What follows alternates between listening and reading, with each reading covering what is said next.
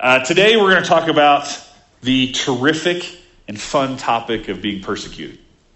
Everyone loves this topic um, because no one loves it. It's awful.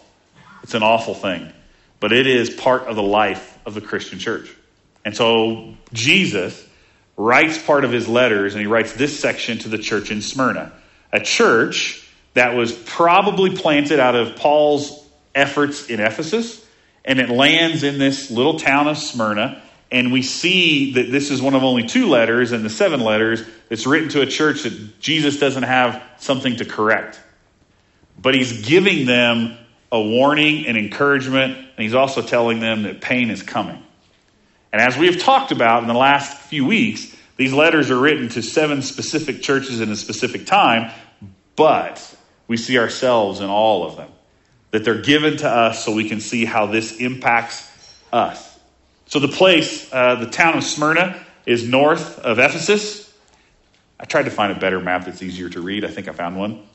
So, you see Ephesus there towards the bottom third of the screen, and Smyrna is up um, in a different valley. And so, we see this section about the Ephesus last week was a harbor where it had a deep water harbor, it had the ability for trade and commerce. Smyrna didn't have a deep water harbor, it was still a place where ships would come.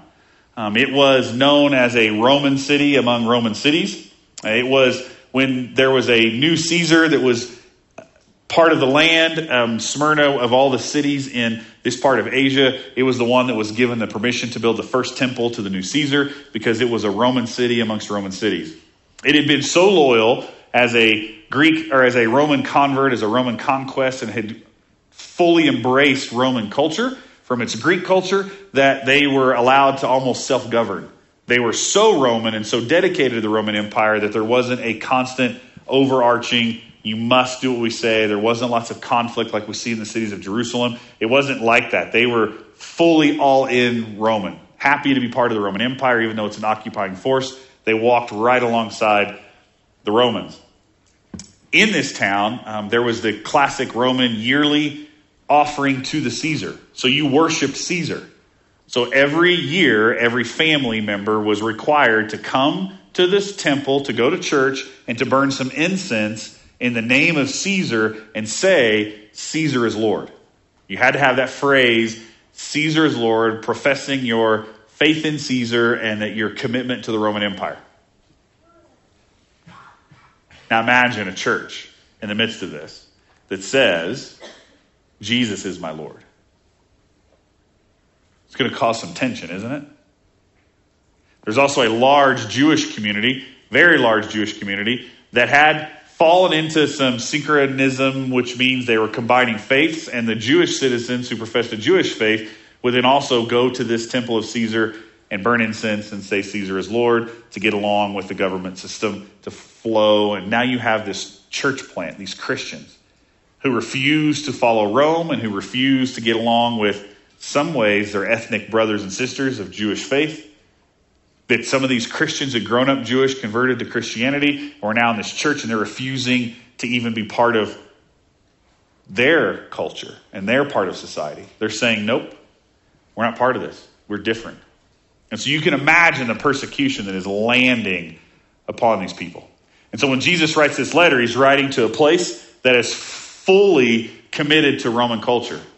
The name Smyrna, is, if you follow the Greek tradition, it has a, a, connotation that there was an Amazonian woman who left Amazon and she conquered and took over the city, and it's named after her. Her name was Smyrna, if you follow the Greek ideal. Um, Smyrna, when you break it down in Greek, is very closely related to the spice myrrh, that this was the town where myrrh was found. And so some people, scholars, have tried to say this is kind of like a connection to Jesus and the wise men. I think that's a huge stretch. Um, I mean, I get it because it connects to the spice, but, you know, there's salt everywhere, and I don't know if we connect every place that has salt on the table as that's Jesus because he said, Be salt to the world, and every salt shaker you see is, Oh, they're Christians, they have salt on the table. I don't, I think that's a giant stretch, so I don't really buy into that because I think that's just people reaching for things. Um, but this is the ruins of a temple to Athena in modern day. It's it's the modern day city of Izmir. I'm sure I pronounced that wrong, but Izmir is I don't know. I'm not even try. But all of the churches we're talking about, the seven churches, they all cease to exist. They're not there. This is the only one that's left. So Smyrna became Izmir, and it's the only one that's left. And you can see um, the ruins that exist, the Roman or the Greek columns with kind of the the floral, the I don't know if it's Ionic or Doric, or I don't I don't remember. Um, I used to teach that, but I don't.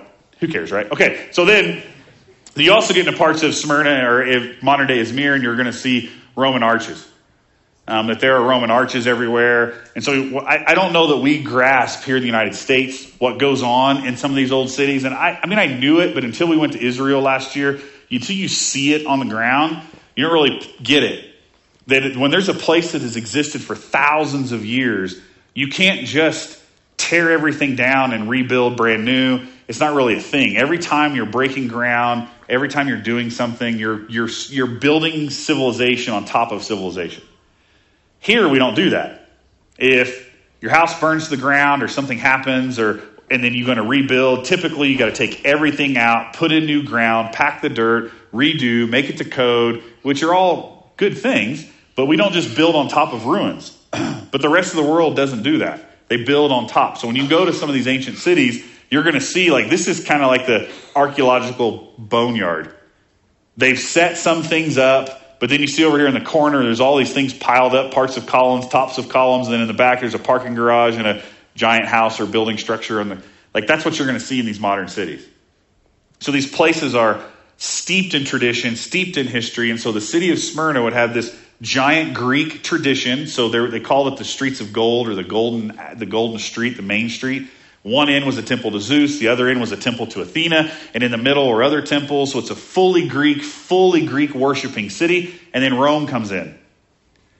They go, oh, huh, we don't want Rome to hurt us. So now let's worship Caesar. They switch it all, they change it up, and then here comes some Christians in. The Jews are there, there's a big Jewish community, and they're saying, eh, you know, we can all get along. We'll do this. And these Christians come in and say, no, we're not going to Zeus. We're not going to Caesar. And we're not going to go over here to the synagogue. We have our church because Jesus Christ is our Lord, and we're only going to profess a faith in Him and Him alone. And that causes tension amongst the whole city. And so when Jesus is writing this letter, he's telling them, I, I see what's happening, I see what you're dealing with, and I'm with you. But he does not remove the tension. And he does not tell them, it's going to be okay. Just pray in my name and all your persecution ends. He doesn't say that. He won't say that because that's not how he works. We see several years later, uh, the church father Polycarp, he was a disciple or a, a student of John, um, the apostle John, and he takes over the church in Smyrna. That's where he's located. And at, at the end of his age, at the end of his life, um, he's refusing to pay homage to Caesar. He refuses to burn incense. He refuses to say that Caesar is Lord, and they kill him. They go to his house. They arrest him. They take him to the town center. He is burnt at the stake. And when he doesn't die in the fire, when he comes off the stake, they then stab him and make sure he's gone. And in all of what was happening, he knew what was coming. His quote, or his, there's a long story you can read, uh, the historian's account of everything that happened. And I forget his name. It's in my notes, but I'm not going to go over there and look at it. You can find this historic account of what happened here. And his quote at the end, as they're about to kill him, he says, 86 years have I served Christ, and he's never done me wrong. How can I blaspheme my king who saved me? And he goes to be burned at the stake. The story goes that as the Roman soldier or the officials come to arrest him, they come to his house, he invites them in, offers them food, offers them wine, and he asks them, Could I just have an hour to pray before you take me? He knew it was coming, he knew he was going to die. Um, he was old, he felt like it was his time, he'd served the Lord. I'm good. They let him pray for two hours, they didn't stop him. And in those two hours, the story goes that a couple of the men that were sent um, came to a faith in Christ because of this guy's faith. And then he goes and he's burned at the stake, and his church flourishes after that. This is the city we're talking about. It's the city of Smyrna, a church plant that's in the midst of hostile territory because they refuse to bow down to the pressures from the outside and say that someone else is their king. So, first part, verse 8. We get an introduction. And to the angel of the church in Smyrna, write the words of the first and the last, who died and came to life. Now, when he wrote to Ephesus, he said, The words of him who holds the seven stars in his right hand, who walks among the seven golden lampstands. And so we get Jesus continually saying and giving an introduction, a part of his character, but also telling us kind of what's going on in this church. And so he tells the very opening line to this church in Smyrna, I'm going to talk about persecution. He says, The angel of the church in Smyrna write the words of the first and the last who died and came to life. So he tells them, I'm the Alpha and the Omega, the first and the last. I'm the one that died and came back to life. And he's going to begin to tell them about persecution, tell them it's coming, but he's reminding them that he died and came back that his promises are real. This isn't the promise of just a teacher saying some wise things. This is the promise of God in flesh. This is the promise of the one who spoke it to existence. We see in Colossians chapter 1. We see that he's the one that's going to speak all the correction back in when we get to later in Revelation. That he's the guy with the sword that comes out of his mouth. He speaks creation in, and he's going to speak judgment at the end. So you're like, don't forget who's writing this. This is Jesus. God in flesh, God the Son, member of the Trinity, existed forever. This isn't just the wise teaching of some punk pastor in Laramie, Wyoming who thinks he's got an opinion. This is Jesus, the author of it all, saying this to you. So then he starts, verse 9. I know your tribulation and your poverty, but you are rich. And the slander of those who say that they are Jews and are not but are a synagogue of Satan. Now, a lot going on in this one line. A lot of things for us to try to unpack a little bit. The first, he says, I know your tribulation. I know your poverty. He knows the pain of this church in Smyrna. He knows what they're going through. I mean, can you. We'll talk about persecution in the church today and in America later. And some of you have experienced that. You've experienced someone who makes fun of you for your faith, who thinks it's silly. What are you doing? Um, maybe even gotten into some job problems. You've had some tension at a job or tension at, you may have had that happen.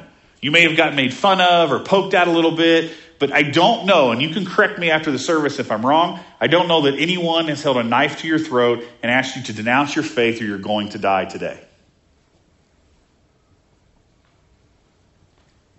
No one's raising their hand, so we're going to say, I'm good on that. That's exactly what they're dealing with. They have Jews that are making fun of them, saying, You bunch of liars, you're twisting the Torah, you're twisting the promise of the Messiah. He wasn't the Messiah, he's a rebel, he was just this person the Romans killed, he was a zealot. How dare you? And so you have Jews coming against these Christians. And then you have Romans who are saying, if you don't come to church or come to this temple once a year and profess your allegiance to Rome, we're going to come after you. So you imagine being a business owner in this, this scenario. Having your house terrorized. Your kids are going off to school and they're not going to go to the rabbinical school. They're going to go to the local school, but they're going to say, Well, I don't believe when they're taught by the historian or the teacher of the class that Caesar is king, Caesar is Lord. They're going to go, Eh, not my king. What's going to happen to those kids? You're on a work site, a job site and someone talks about their weekend, your faith, what's going on, and you, this persecution is going to be thick in this town. And nowhere close to the levels that I think we can even imagine.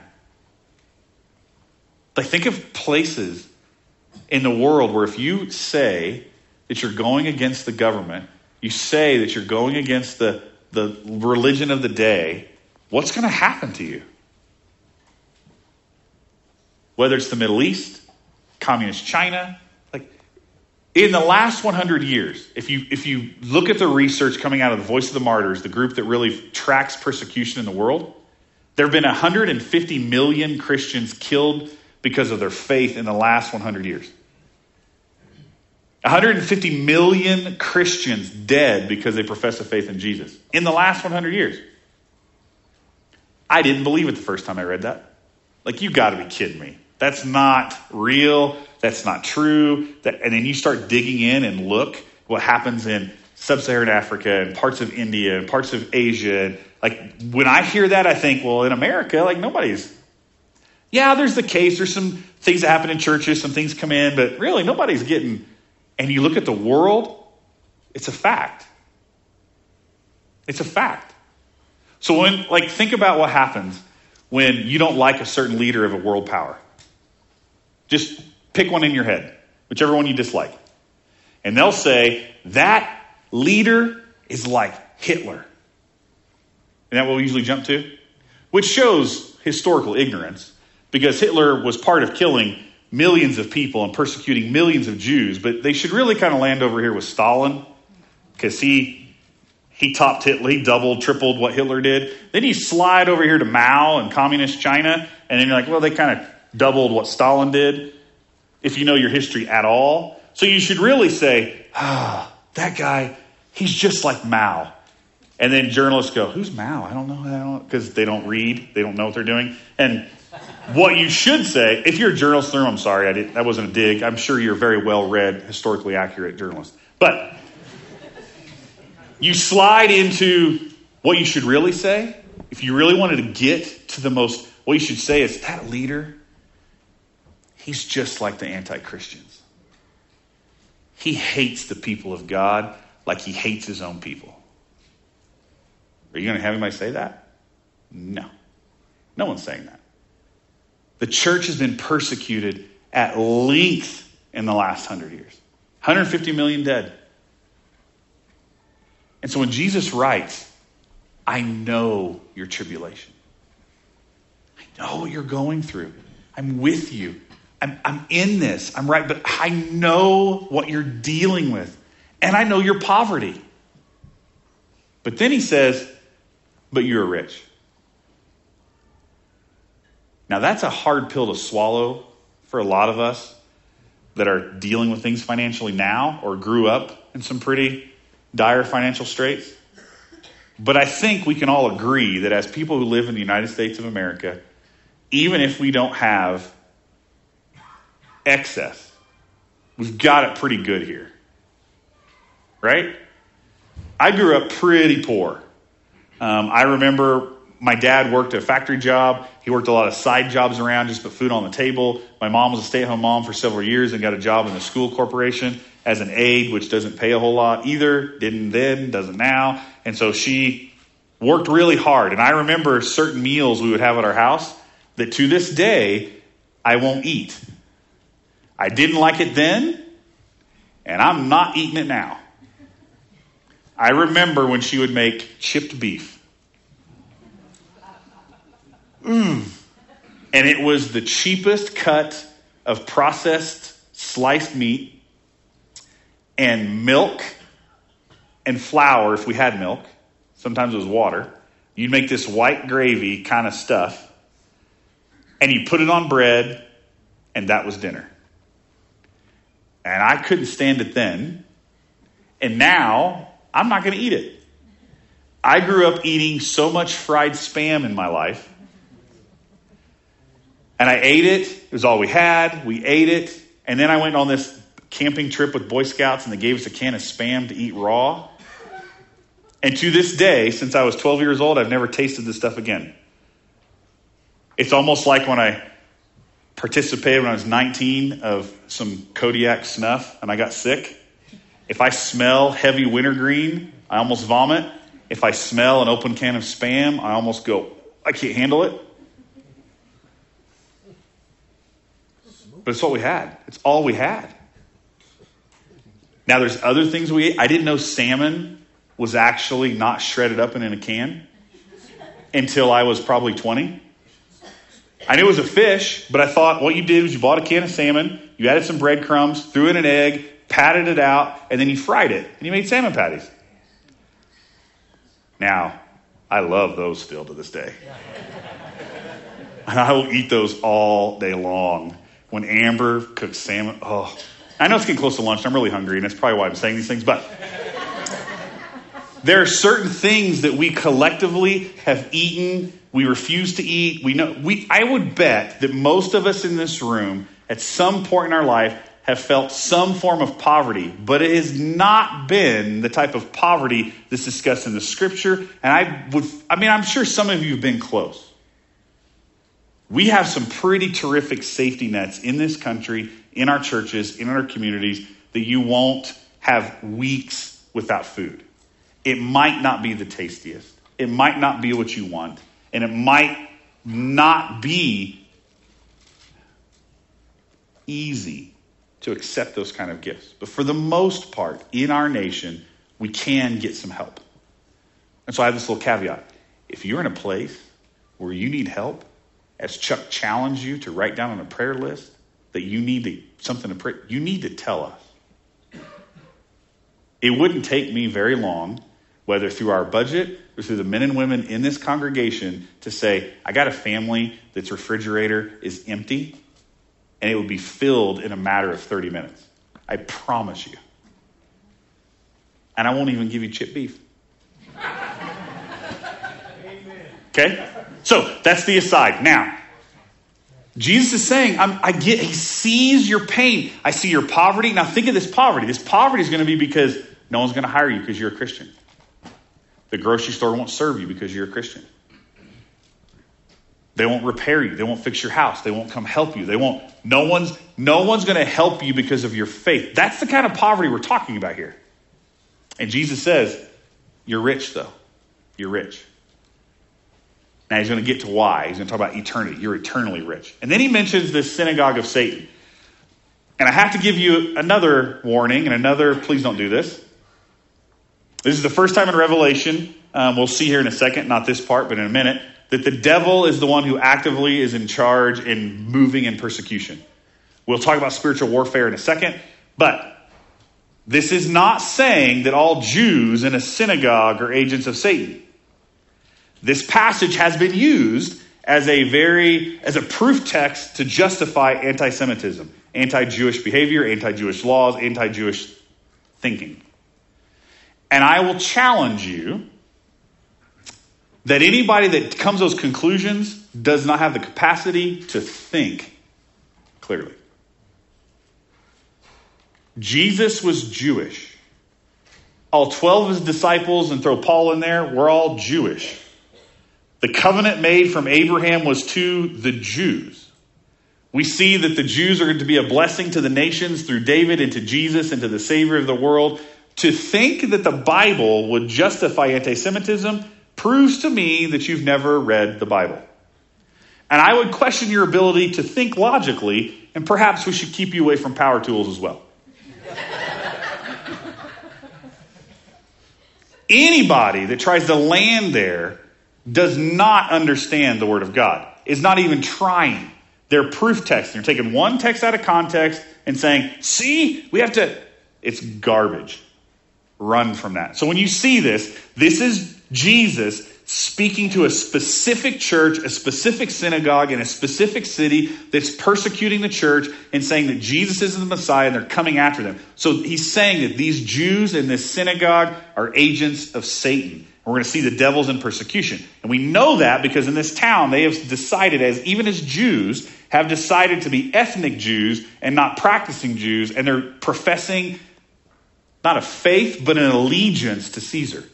And any synagogue that would have an allegiance to a false God isn't really a synagogue. That's what he's saying. Does that make sense? But please don't use this.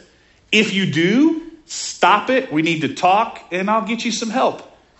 It may come from a firm shaking from me, or we'll work it out theologically too. Okay? Verse 10. Do not fear what you are about to suffer. Behold, the devil is about to throw some of you into prison that you may be tested, and for 10 days you will have tribulation. It gives us a window into the rest. Several other times in Revelation, we see that the devil, Satan himself, is in charge and part and active in our persecution. Which a lot of churches in this day and age do not want to hear. It freaks us out to talk about demons and angels and no, there's really, is that really happening? It freaks us out. We want to ignore it, want to put our heads in the sand and say, no. And I have to be honest, I'm that person too. I don't want to think about it. But I've experienced too many things in my life as a Christian that I've seen. I can't say that I've been visited by a demon, but there have been two times in counseling someone in their sin, I felt this overwhelming presence of darkness. And when I called out the one and asked if they were a demon sitting in my midst, I got the thousand yard stare, the blank look right through my soul, no reaction. And I was a little freaked out. I continued, I was, I'm praying in my head the whole time. And it was, it was a situation in which this husband had cheated on his wife for the third time, and she went off to the bathroom to vomit, and he was sitting here, and I just asked him because I couldn't fathom how this could happen, how this continued to happen, unless this was someone who was possessed by a demon. I, I didn't know. I got the thousand yard stare. She comes back into the room, and it was like everything changed. All of a sudden, he's back involved in this conversation and mad. But in that, that moment, now, can I tell you that? Am I going to sit here and look at all you? He was a demon possessed person. I'm not going to say that. He didn't speak some weird language or grow a horn. I don't know. But I felt an overwhelming darkness. And that's, I believe, exactly, that's, who, that's what was happening. He is possessed. But you have to know that you have victory over all of that. That as a child of God, indwelt with the Holy Spirit, you don't have to, you, have authority and power over all of that. That's a whole other sermon. But Jesus is telling them, you're going to suffer, and the devil's the one that's doing it. He hates you. Now, this begs the question if the devil's coming against you, and we see the Bible has authority over the devil, and we have authority over Satan, then what is he doing? How is this happening? How is this? If the devil cannot steal my salvation, he can't remove me from the grace of God, then what is happening? Well, he can crush your witness, he can crush your body, he can take you out of the fight. He can cause what's happening to you bring fear to people who are close to a faith in Christ, about to make that profession. He can take you out. And so, in those moments, we're going to see here in the next line, he's telling us to be faithful unto death. And he's telling them, you're going to go to prison. Some of you are going to go to jail. And he says, gives us a number, 10 days. Now, people argue over this, so what this means. Some believe, and I think this is probably more true to the story, is that there was like a 10 day process that if you were imprisoned by the Roman authorities, then in about 10 days, that was kind of like your due process. 10 days, speedy trial, think of that kind of stuff. And then you're going to be killed. Others would suggest that this is Jesus saying that our per- persecution is not going to be forever. That he will hold us in his hand and we will have eternity with him. And the number of 10 days just kind of lays out, it's just a number to say that our persecution won't be forever, that he will remove us from that, and it might be into death.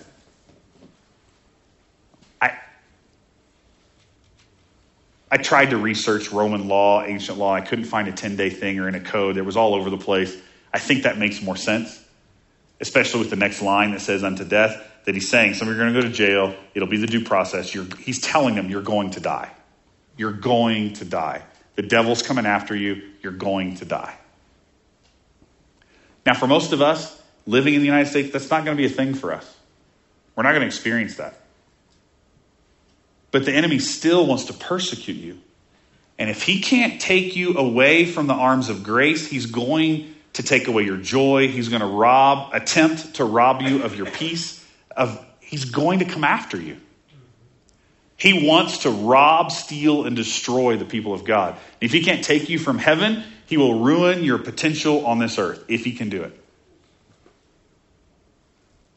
And I got to be honest, I, I, this stuff, I don't want to think about it. I don't want to think about it. I don't want to think about demons waging war with angels all around me. I don't want to think about demons trying to come after me. I don't want to think about that stuff. But you've got to know that the devil isn't God. He's not God. He's not omniscient. He's not omnipotent. He's not omnipresent. I've got an omni.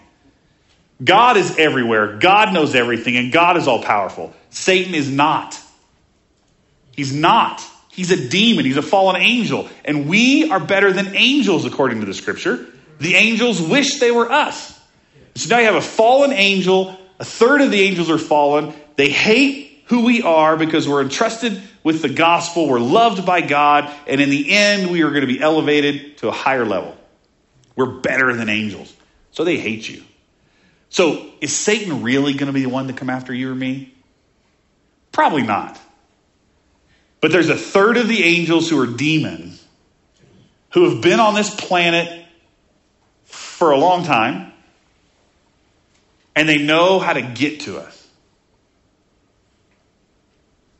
I think some of you heard me tell the story, and I don't know if Eli's ever heard this, but he's going to hear it today.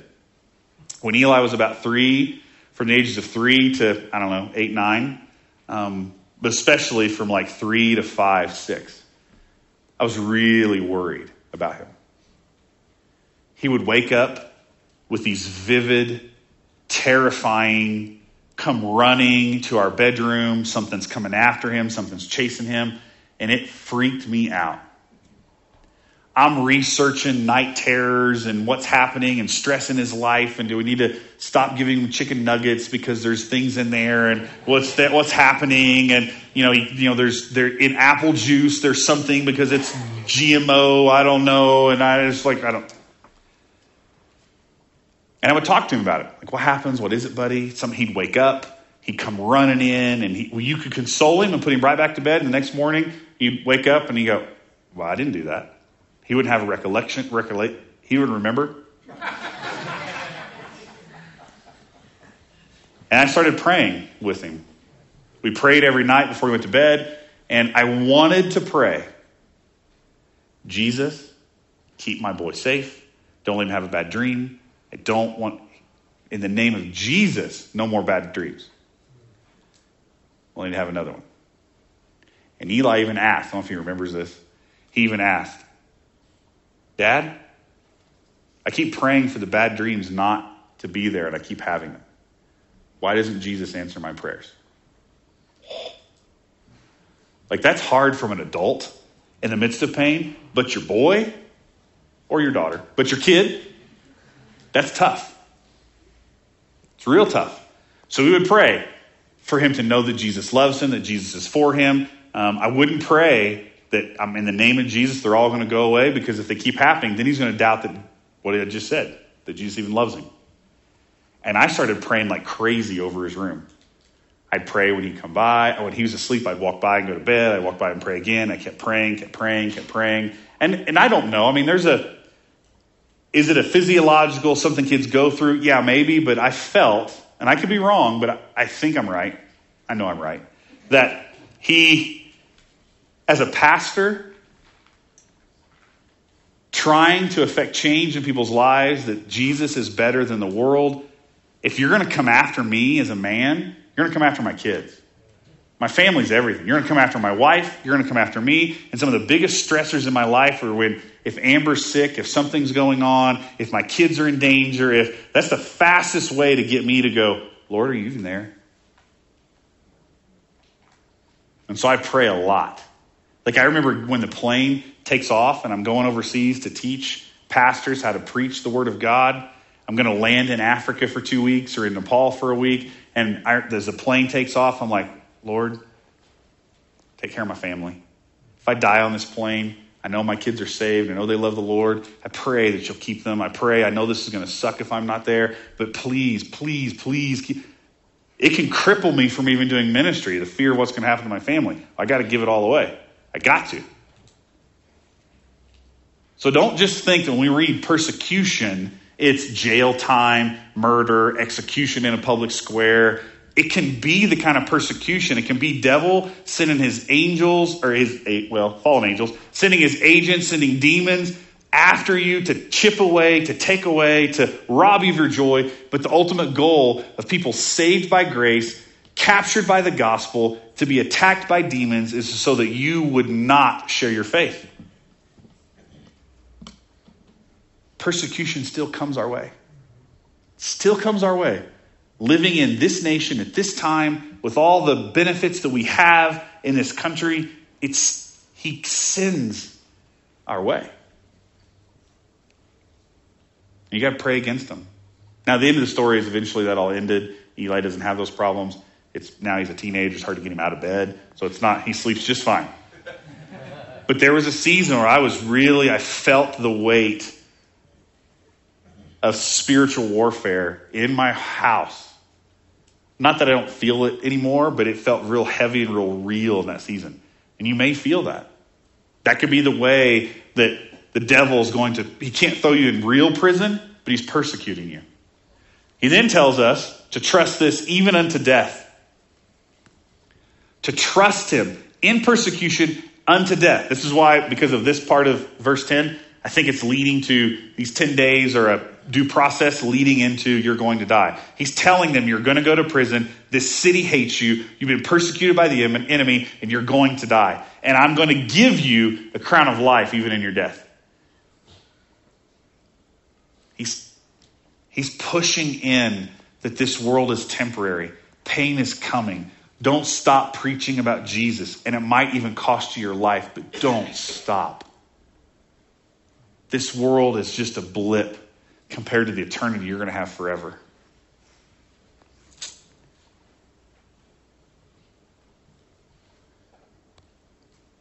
Uh, it didn't work. Verse 11, he closes. He who has an ear, let him hear what the Spirit says to the churches. The one who conquers will not be hurt by the second death. If you're listening, know that as you're faithful even unto death, you will not suffer in the second death, which we know from later in Revelation is hell. That you may experience pain, persecution, terror here on earth, but you will have forever in eternity. And it's going to be awesome. Now, that does not diminish our efforts here on earth. It doesn't mean we should enjoy what we have here. So I, you enjoy all the goodness that God has for you here. But how you get through all the pain and suffering is knowing that there's a beautiful eternity awaiting you. But that doesn't diminish the pain you feel now.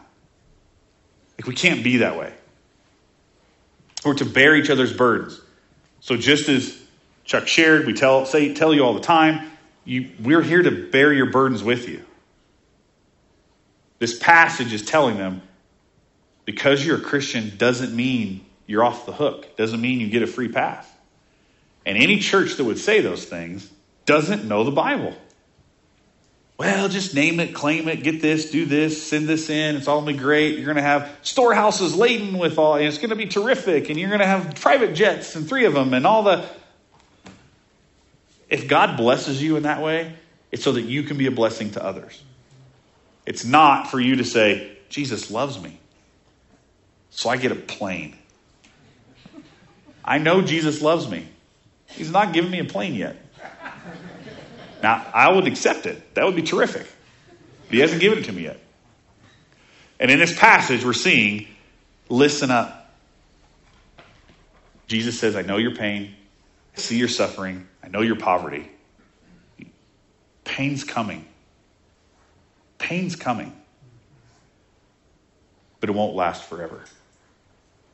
And if it's unto death, then you get the prize. You get Jesus. One of the church fathers early in the first part of the, um, I think it was the second century, um, Tertullian, when he was asked about persecution, it's part of a longer quote, but he was asked about persecution, asked about the church, asked about what's happening and wh- why would God do this, and he came back with this reply We multiply whenever we are mowed down by you, talking to the Romans. The blood of Christians is seed. He meant seed for the gospel. So, whatever you come against us, when you come after us, when you mow us down, you just spread the seed of truth. And in those 150 million Christians that have died in the last hundred years, there's story after story after story of Christ being made more famous even in those stories. There's a was a Christian missionary family in India. I forget their name. I was reading it last night. Um, they the the wife the the husband was a pastor and the wife was a nurse and they were manning a leper colony in India. And as the husband and the two boys were out doing some stuff in the community, a group of Hindus came and swarmed them. They jumped in their car and locked the doors, and they disabled the vehicle. Um, they weren't able to get moving, and they doused the thing with gasoline and lit it on fire. And as the boys, these were young boys, like 7 and 11, were trying to get out of the car, they kept kicking the door shut, and they were cheering and, and, and laughing and having a great time as making sure that this part of this young family burned to death in the car. So they die and they're thrilled. They finally got some of these nasty Christians out. Um, and then, as word got back to the hospital, to this um, clinic taking care of lepers, the wife finds out. She's devastated. She has a daughter. She's devastated. And the patients in this leper colony go to the car, retrieve the bodies, bring them back, and put them in the backyard and bury them and honor their deaths um, as they had honored their lives. And that wife refused to leave. She stayed for additional 20 years and ministered to this group, these groups of people. And amongst this community, the name of Christ became famous and grew exponentially. Why do you think that is? Two things. One, they saw the, the truth of no matter what happens to your family, you're going to profess Christ no matter what. In the midst of devastation, in the midst of pain, not happy about it. It's not like she you know, wrote a letter and said, I'm glad they're gone. Praise Jesus. It's not going to happen. In the midst of pain and terror and frustration and sadness and questioning and doubt, she stuck to the mission. She stuck to the mission. And then these lepers, who are seen as less than human by the rest of Hindu society, found love and grace from Christians when their own culture and their own people said they were worthless that the reason they were lepers were, was because they lived a bad life previously, and this is their punishment for living bad lives, and they deserve what they have.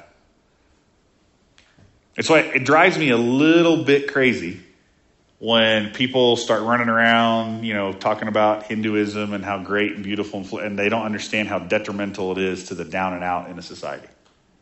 It's great if you're on top. If you're the Brahmins and you're on top, it's great. Sounds great. But when you're down at the bottom and you're the Dalits, which are the untouchables, you're the clay pots, you're the, the throwaway of society, like the lepers, you feel hopelessness and lost. And, and here come some Christians that come along and say, We got you. Jesus cares for you, Jesus loves you.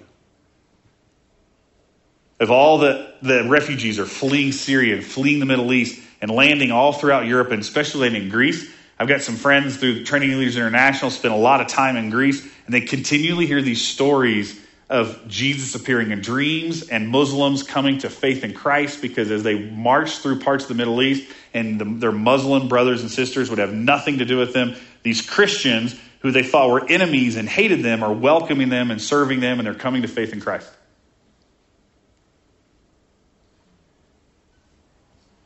And you look at us here in the United States in just the last couple weeks, um, it comes up every couple election cycles, where the church refuses to approve of cultural change, refuses to burn our incense and say Caesar is Lord. And there's always the certain there's always there's a bill that tries to pass every year which removes removes the nonprofit status from churches who refuse to toe the line of the cultural change. And every year, every couple years, I get asked, what are we going to do? What are we going to do if we don't, if, if, they take away our nonprofit status? What are we going to do as a church? What, what if they close our doors? What are we going to do? Well, I'll, I'll go get a job in town somewhere. Hopefully, I, can, I still have employable skills outside of running my mouth all the time. And I've got a barn and in the summer months, we'll all go there and we'll just have church and we'll keep professing the, the truth of God. We'll preach the gospel. We're going to go for it. But what if we don't have a building? And I go, You've missed the whole point. I've failed you as a pastor. I stink at this job. What are we going to do? We might have to do things a little different, but nothing's going to change. All we need is this, and we have church. All we need is the Word of God and each other, and we have church. Just in the last couple primary debates, became a hot button issue. What are we going to do if places won't capitulate, we're going to sue them and put them out of business and stop them and pass laws. And well, I'm not telling you who to vote for because I think they're all corrupt, and but that's a whole other part of my cynicism. I don't trust any of them. Um, but if they made me supreme ruler, I would make it, I'd run it perfectly. But the whatever comes our way, we profess Christ, Him crucified, Savior of the world. Nothing else matters. Nothing else matters. Whether your business gets dinged, or you lose a promotion, or all the stuff that could come your way. Are you going to stop professing Christ? No, you're not. And if you would, then I would question whether or not you're in that synagogue over there instead of following Christ. I want to leave you with one last quote. A quote from Scripture, so it's not really a quote, so I'm teaching, right? In Philippians, you've heard this before. Philippians 1:21. To live is Christ, and to die is gain. Now, this is Paul telling this church in Philippi um, that and it, especially amongst one of his most frustrating, he's one of those frustrating people in the world to Jews and to Romans and to people trying to persecute him because they would come at him. We're going to kill you. We're going to take you out. We're going to, to die is gain. Go ahead, kill me. Oh, okay, we're going to imprison you. To live as Christ. I'm going to evangelize all these people in the prison cell. We're going to sing praises and we're going to, oh, I hate this guy. Let's kill him. All right, send me to heaven. That's the prize. Oh no, we're going to exile you. We're going to throw. We're going to beat you. That's all right because my scars are part of my life, and I'm going to go. Sh-. Like they they hated him. And so he's writing a letter to the church in Philippi, and he says, "To live is Christ, and to die is gain. If I'm alive, I have work to do. If I die, I get the prize." I like how the message says it. Alive, I'm Christ's messenger. Dead, I'm his bounty. I'm his reward. I'm his prize. I'm his joy. Life versus even more life, I can't lose. Now, I don't study the message, but man, I like to read it. And if we live a life like this, that says, if I've got breath in my lungs until the day he takes me home, I'm a messenger of Christ. And if he takes me home, I get to be in the joy of the Lord. I'll never forget um, my grandmother about five months before she died, and some of you have heard this before, but it, this reminds me of it.